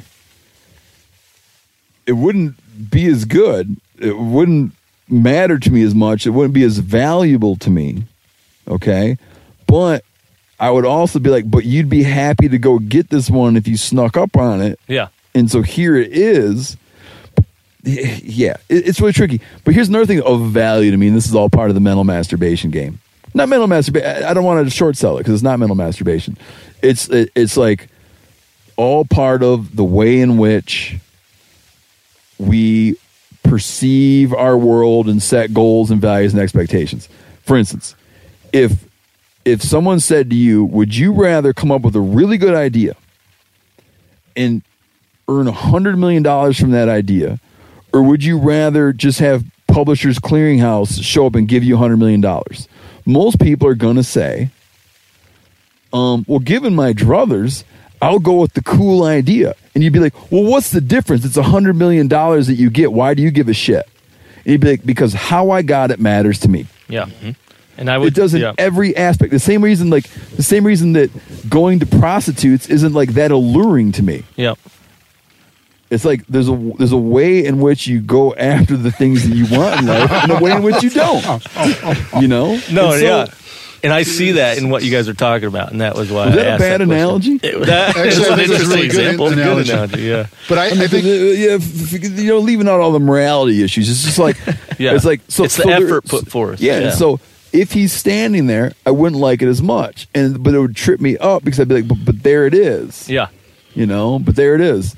But yeah, and, and I'll point out, and this is of value to me. and I can't act this to be of value to anybody else. The two bulls we've gotten had no clue we were there, and that Yeah. is very important to me. Yeah. No, we were not. We have not shot a bull that was looking at us. Yeah. We shot bulls that we. I mean, you know, it's it's not. I don't want to oversell it. It's not like like killing an elk that doesn't know you're there is way different than killing a caribou that doesn't know you're there. It takes a lot more skill to consistently kill elk that have no idea you're there. There's no belly crawling going really on, No. on this hunt. I No, was because laying on my belly. movement they're just I was half laying on thinking my it's belly. caribou. When No, but that movement. answered my question. It's the the bigger part is the intentional effort to to come to the because end I of enjoy the journey. Yes, Yeah. Yeah, I I- enjoy the yeah. journey. I'd say it was honoring the experience. Yeah. Mhm. And, And part of makes that was not, that's why I didn't shoot the one that I did. And then in, in shooting the one that I did shoot, um, so Steve says, let's go over here. And so I don't know, we take a quite a hike and it looks like we're going to take a, a, a very long hike. And we get over to this spot where we sit down and we're glassing and it's oh let's have same thing. Let's have some sandwiches. It's like sandwiches. If you you need something to show up you say let's have sandwiches. And i'm sitting there looking. I can't believe we walked all the way the hell over here to have a sandwich and not see any caribou and we saw some You were thinking that? well a little bit but the, what i was really Well, thinking you is knew they were right up on top of that bench. I just said so, but they weren't. But they weren't. They didn't. They didn't appear. you know, it took a little while. But that now we're glassing caribou that are another mile and a half away and talking about them. And I'm like, if they think I'm going to walk over there, you know, I, I and then I was like, I'm going to get my mind right in case we're going to walk over there. So I'm going to have my sandwich. I'm going to get my mind right and. Then, like magic, they appear up there. Although predictable magic, I suppose. They these this group appeared up on top of that ridge, and And you um, gotta understand when you're talking about these packs of six, seven bulls that got antlers, you know, as tall again as they are at the shoulder. And when they start coming over the skyline, they just look up and it's just like it looks Oh. like Man, that was cool. timber. Yeah. It looks like Everything slows down. like timber coming over the skyline, man. What was I had something I was gonna add to that. The whole like uh not mental there. masturbation and ladies of the night. it was um honoring the experience with the ladies of the night. experiences. Oh yeah, I know what it was. Um, hunting for me is, is a life journey. Okay, so it's like there's like a set of things that that you're like. There's a, a bunch of experiences you're building, and it's a discipline, and it's a thing that you strive to get better and better at, right? And to understand better and better and better. And any particular moment can't really be separated from that greater life journey. So here you are in this in this like hunting paradise for a couple days, but still within that are you know the the the the, the, the skill parts, the things you strive to be good at, which is like f- identifying an animal, selecting that animal, and then getting up on it without it being aware of your presence, and then killing it in a very clean fashion.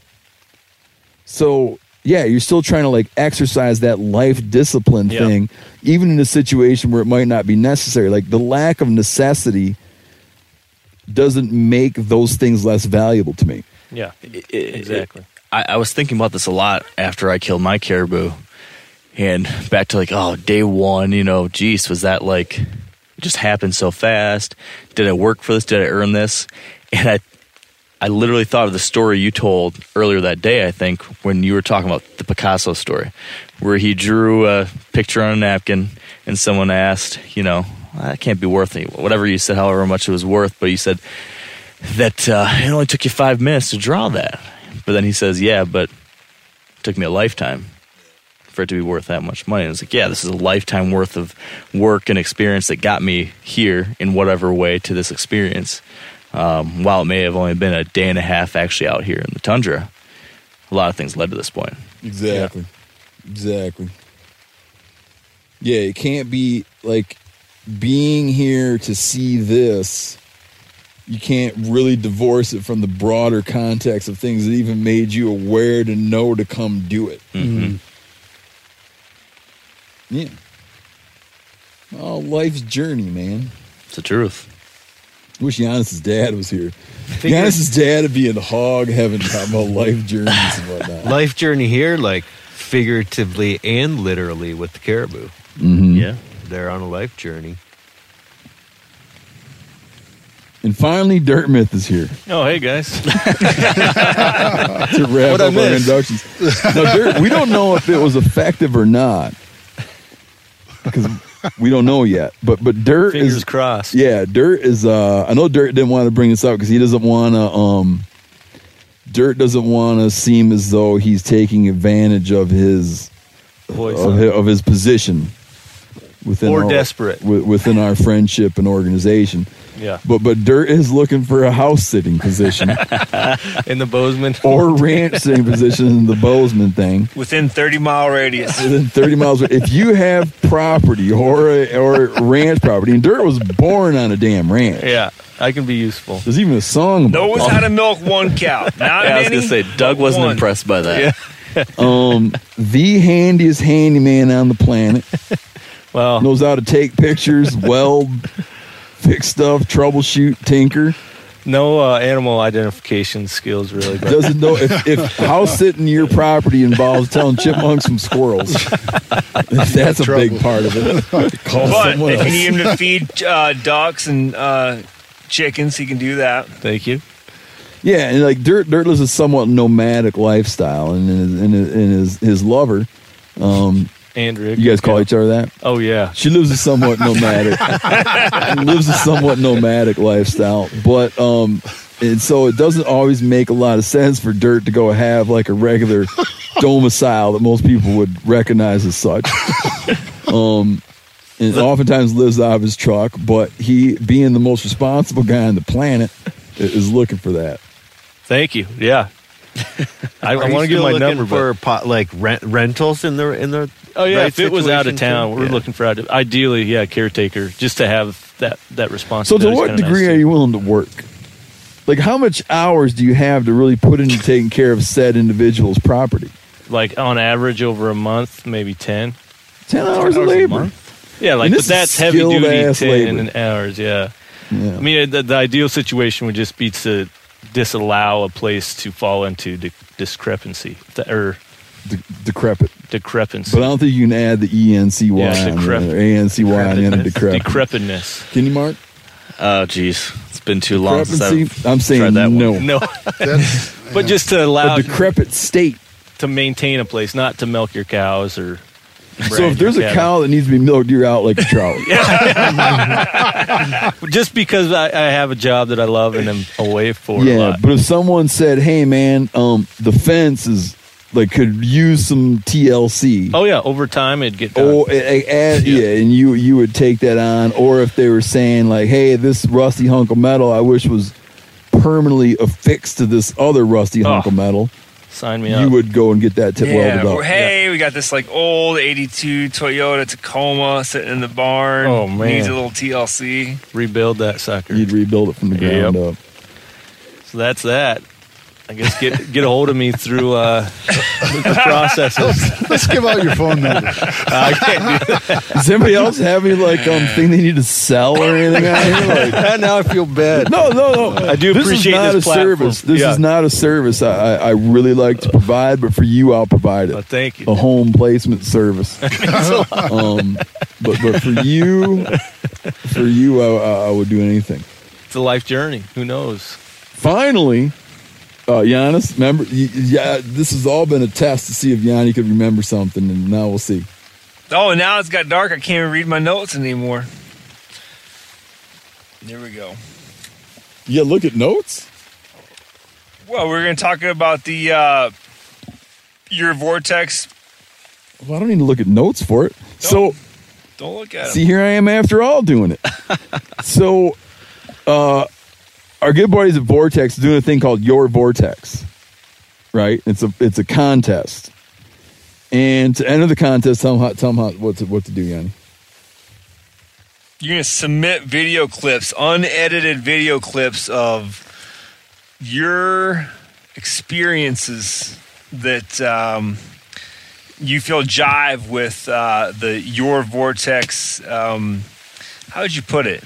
Just- Like like great vid, great moments, great, Great captured moments. By non-edited doesn't mean bad moments, but like you don't need to get in there and manipulate the clip. Like get a great moment from your life, hunting, whatever that really you know makes you Yeah. feel pumped up about. I feel like there's going to be thousands of hunting related ones. I feel like the winner of the contest is going to be a non hunting related I disagree. your vortex. You watch. Someone's to come up with something slick.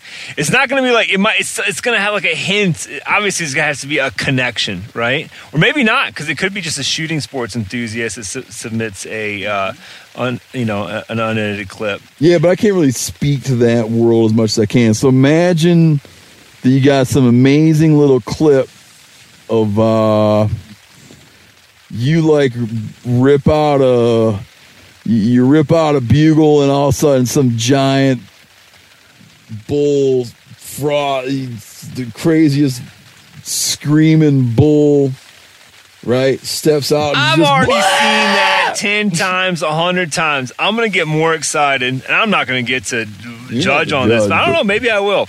But I'm thinking like someone's little kid. You just catch Oh. like your boy just picking up the binos for the very first time, and he puts them up, and he's like, looks through them, holds them nice and steady, and then looks back, and he's like, Daddy, Mommy, I just glassed up a fill in the blank.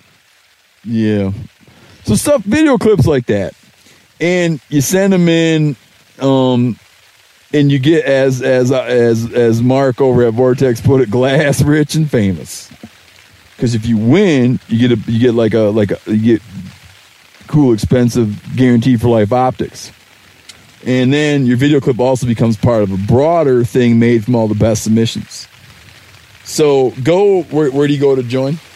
go to their website. They got a button, hashtag your vortex. Go there. You can read all the rules and regulations. Yeah, go win a because bunch they of were so clearly explained here, or not so clearly explained here. go win a bunch of stuff. Your Vortex contest. Get after it. Anybody else have anything they want to add? Selling, buying, renting? uh, Ridge Pounder, you're not even I got a mic, but you got anything you want to add? I'm just taking it all in, man. Okay, so you're not selling anything. No. Trying to get anything out of this. Mm, no. Okay. Just enjoying the No spectacle. product Ridge is just back, man. After Just back. being gone for a, roughly a year, I guess. A right? little while, man. Yeah. Happy to be back. No, over a year. June June of of 16. last year. Yeah. Here we are. Happy to have you back. I'm stoked to be back. Um, I'm not gonna let everybody do a concluding thought because it's too many concluding thoughts. But I would like to invite uh, first Mark. Would you like to do a concluding thought? Yeah. But I think if someone really has one, if you, should got a it. ripper, Dirt already did his, and it was about his plea, his housing plea. No, no. I'll play If a you got trump a card. If ripper. you have something to add, Gary, you do. All right. Thank you.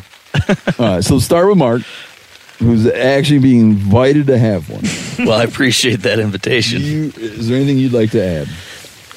You know, I think it's. I think we've talked about it over and over again, but it's just been an unbelievable all-around experience. Everything from the landscape to seeing the wildlife to the interactions with grizzlies, actually filling our tags with caribou.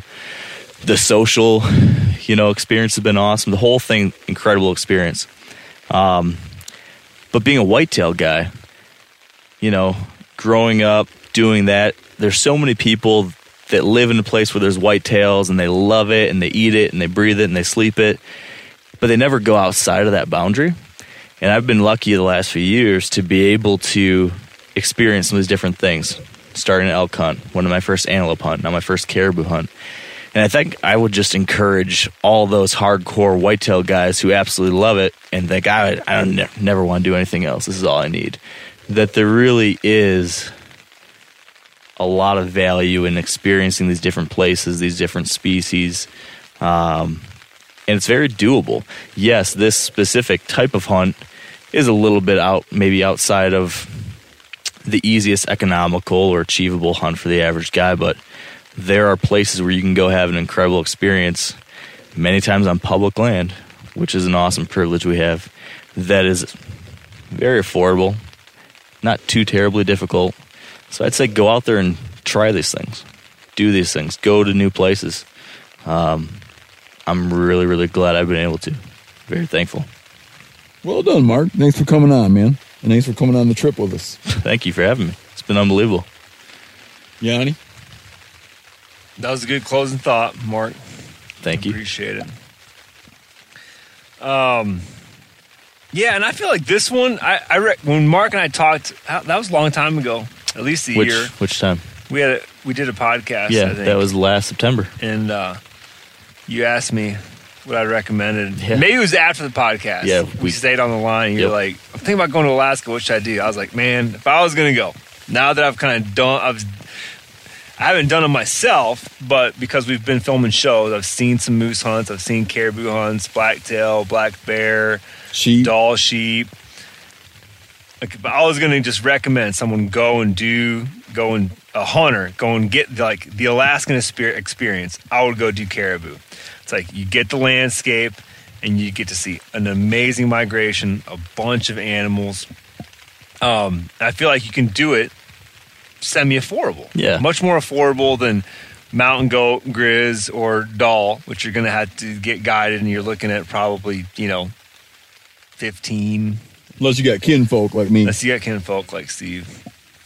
Um, yeah, fifteen to twenty thousand dollars. Black bears, I feel like there's a lot of opportunity in the lower 48 to kill those. So I don't, you know, I mean, I know it's a special kind of a black bear hunt up here, but it still can be done in the lower 48. Moose, they're cool, but man, you just don't get the action. Like, no, you're putting in a lot of time Yeah. for little action. but here, like this hunt, and, and and why I'm saying it's because again, I don't think it's it's exorbitant. Like I think you really could if you pinched it, you could probably do it for less than 5k. Well, no, not if you do a haul. ro- Well, I don't know if we. Oh yeah, no, no, no. If you go, if a you road go full on road system cheap. DIY, but I think it'd almost be worth it to skip paying the flight that year to go do the road system hunt for two or three grand, and you know save another year so that you could fly into the bush and come and see the hundreds of animals every day. Yeah, I, I've done. a- I've done well four. I think four road system caribou hunts. Had great experiences on all of them. But Right. Like you said, you didn't see this no, off those on those. being able to fly in is real special. I feel like this is as Alaskan of an Alaska experience as you could ever ask for. Yeah, the bush plane flight alone Oh my gosh. is when when we were flying in, this is kind of embarrassing, but when we were flying in, I'm sitting back there just rubbernecking the whole time. I literally broke out into like laughter, like giggling, smiling, like I can't believe this is real life right now. Yeah, like yeah. this is the most incredible thing.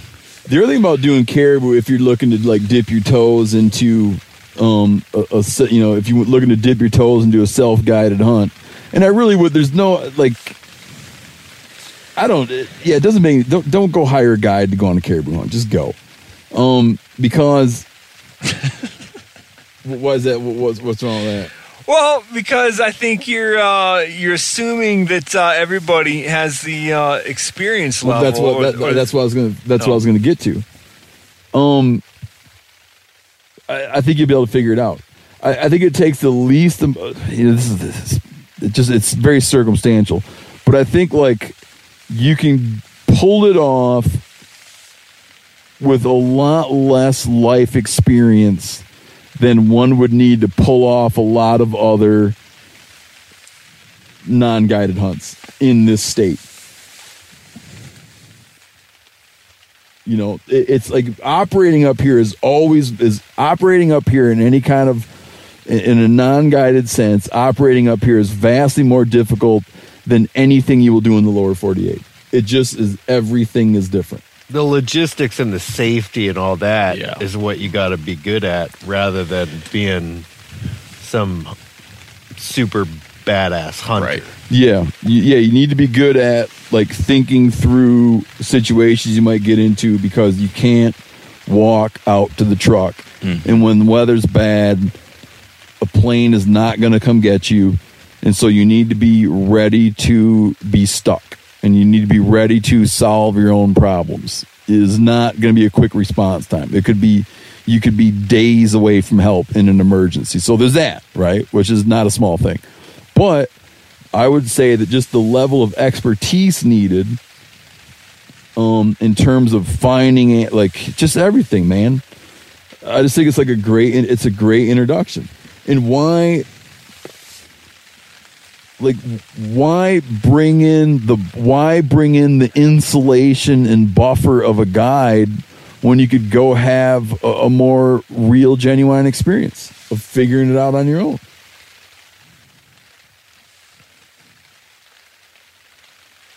Can I add to that because you just brought it up a little bit the Yeah. whole hunting with the guide thing, and there's the insulation, right? And I've had this sort of a de- ongoing debate argument with some other people that um, are guides themselves. They go hunt with guides, and they're like, "Man, I love going to hunt with guides." It's like they like they know the country.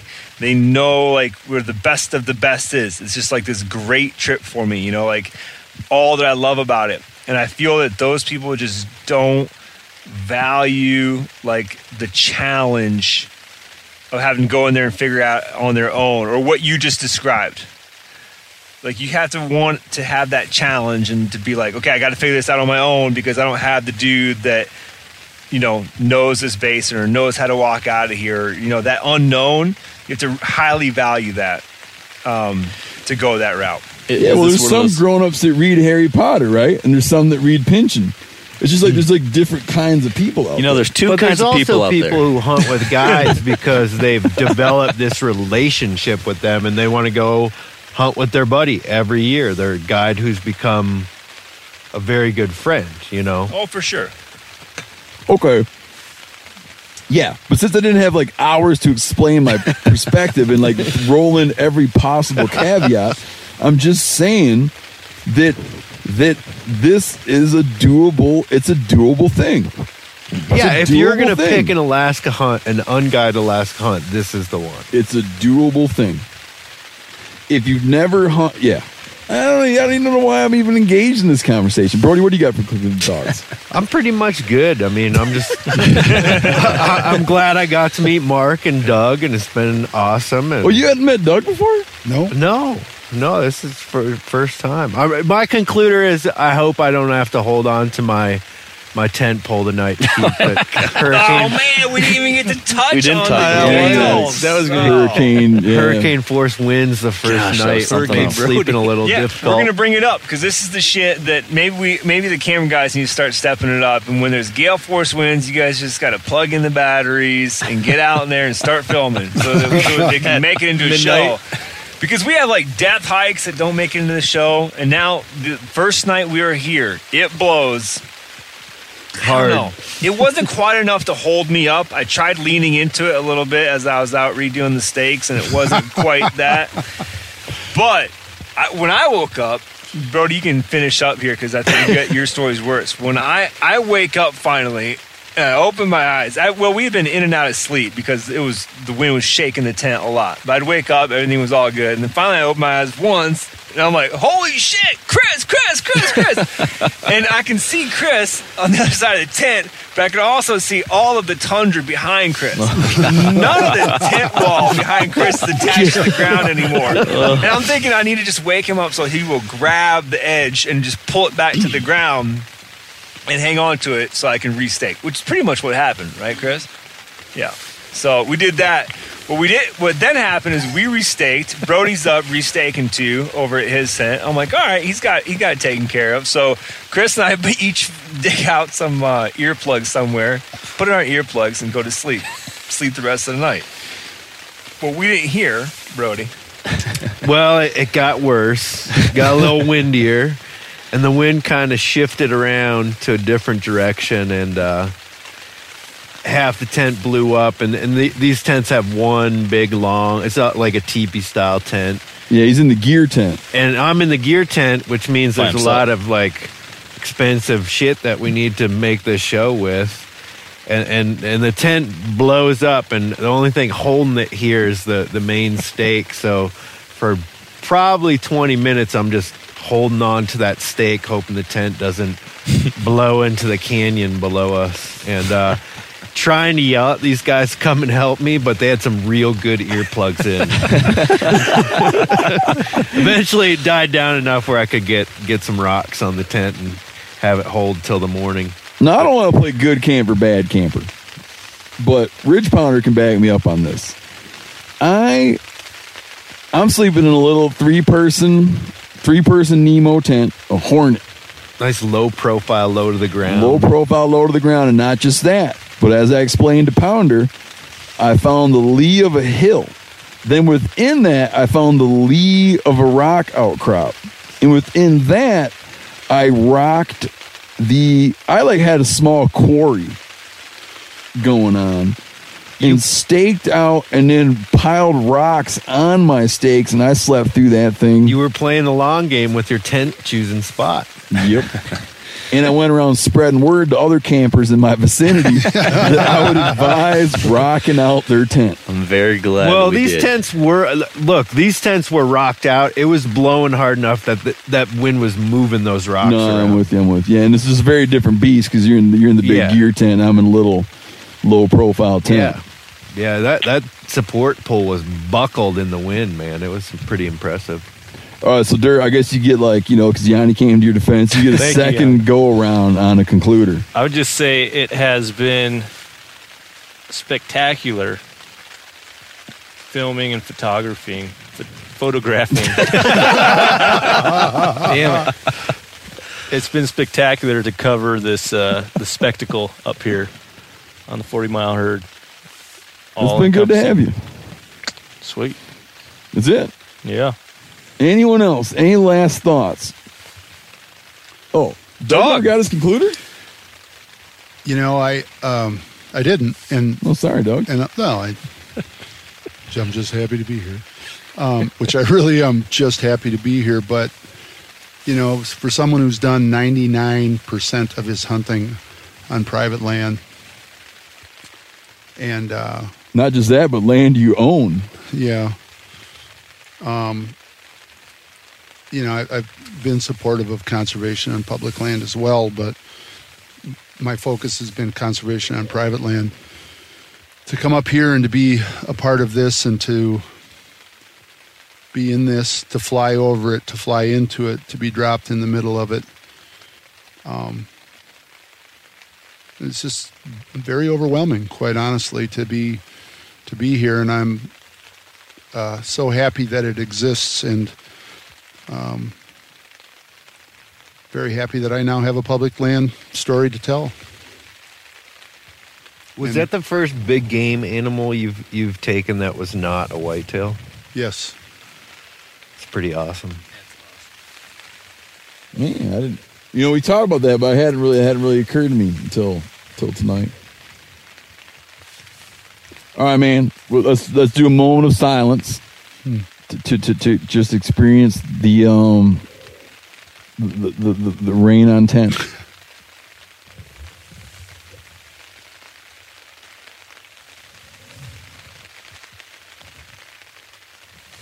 There you have it, ladies and gentlemen. Thanks for joining. Talk soon.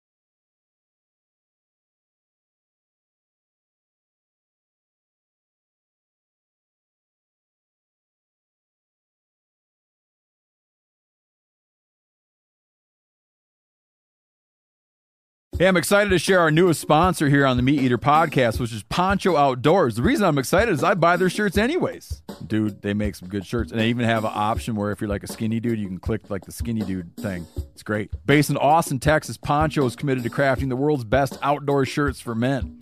Poncho is only sold on their own website. So head over to ponchooutdoors.com, use code MeatEater for a free hat or t shirt with any purchase of a shirt. Poncho offers free shipping and returns, so you can try them out risk free. I'm sure a lot of you guys remember the old ceremonial hunting tradition of eating the heart out of the first animal you kill. Meat from those organs are among the most nutrient rich foods on the planet. You can get those same benefits your ancestors craved via convenient daily capsules from Heart and Soil. Find out more at heartandsoil.co. And remember, use code MeatEater for 10% off your purchase.